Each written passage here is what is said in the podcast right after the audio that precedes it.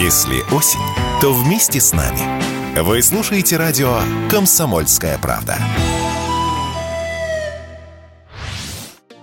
Жители России начали бронировать отели для отдыха в новогодние праздники. И уже сейчас можно сказать, что наибольшей популярностью пока пользуются такие города, как Москва, Санкт-Петербург, Калининград, а также курорты Краснодарского края. А вот популярность Крыма заметно снизилась. Как объяснил вице-президент Альянса туристических агентств России Александр Макартычан, виной этому стала нарушенная транспортная логистика.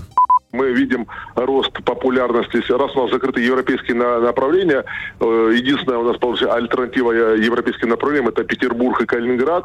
Мы видим бешеный рост популярности. Да, если люди не могут попасть в Лувр, они идут в Эрмитаж. Да, здесь все понятно. Если они не могут попасть там в Стокгольм, да, посредственно Балтику, они едут в Калининград, и там прекрасная Балтика. Вот. Что касается лечебных направлений, люди не могут поехать там в Карловы Вары, едут в санатории Кавказских Минеральных Вод, да. Вообще рост санаторного лечения по всей стране а, огромный. Пляжные направления. А, люди не могут поехать там в Грецию, на Кипр или в Италию. И мы видим действительно рост там бешеный и по Дагестану. У нас плюс семьдесят процентов и по Краснодарскому краю. К сожалению, падение у нас только по Крыму. Здесь никакого роста нет, но здесь, вы понимаете, отсутствие транспортной логистики.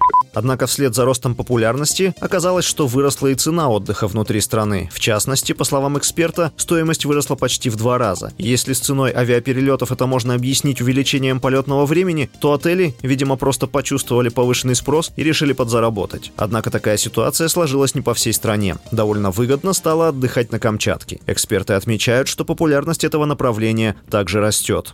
По Камчатке, по Владивостоку, смотрите, в первую очередь исчезли японские, корейские и китайские, вот что самое важное, китайские туристы исчезли. И отели, если я сказал, Калининград резко поднял цены или Петербург, то Владивосток, Камчатка, Сахалин резко опустили цены. Да, гостиницы Владивостока сейчас начали принимать российских туристов впервые за много времени. У нас сейчас летает огромных пять самолетов по триста пятьдесят, по четыреста человек ежедневно, только Владивосток. Три самолета на Камчатку, три самолета на Сахалин, ежедневно. Больших, вот не каких-то маленьких, а огромных. Это только из Москвы. А там же летают и другие города, да, не только Москва. Я специально вот Москву как пример привел. По ценам билетов. Сейчас придумали так называемые плоские тарифы. Это государство датирует билет, и вы удивитесь, но теперь из Москвы тот билет в Владивосток, который стоил, скажем, еще недавно пятьдесят тысяч рублей, шестьдесят даже туда-обратно, сейчас стоит двадцать пять - двадцать шесть тысяч.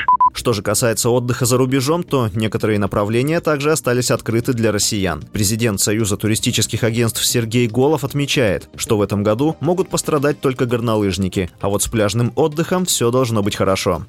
Горнолыжникам будет посложнее без Италии, Альп и Австрии, да, а тем, кто привык отдыхать осенью и в зиму ходит на пляжных курортах, у нас очень обширная программа на Мальдивы, на Сейшелы, Таиланд открылся, поэтому Египет у нас очень популярен в осенне-зимний период. А отдых в пятизвездочных отелях в Турции, в спа-резортах. То есть, как бы, альтернативы у нас достаточно, я так считаю. Цены увеличились, да, за счет увеличения авиаперелета, за счет непрямых рейсов, поскольку, как бы, авиапарк у нас немножечко стал меньше, да, опять-таки из-за санкционных условий. Если вернуться к теме горнолыжных курортов, то и в нашей стране есть что предложить. У туроператоров традиционно большим спросом на новогодние праздники пользуются горнолыжные курорты Краснодарского края. Ожидается, что около сорок процентов всех путевок будут именно туда. Также есть Роза Хутор и Красная Поляна, куда активное бронирование началось еще в июне. Так что есть смысл с этим делом поспешить. Василий Воронин, радио «Комсомольская правда».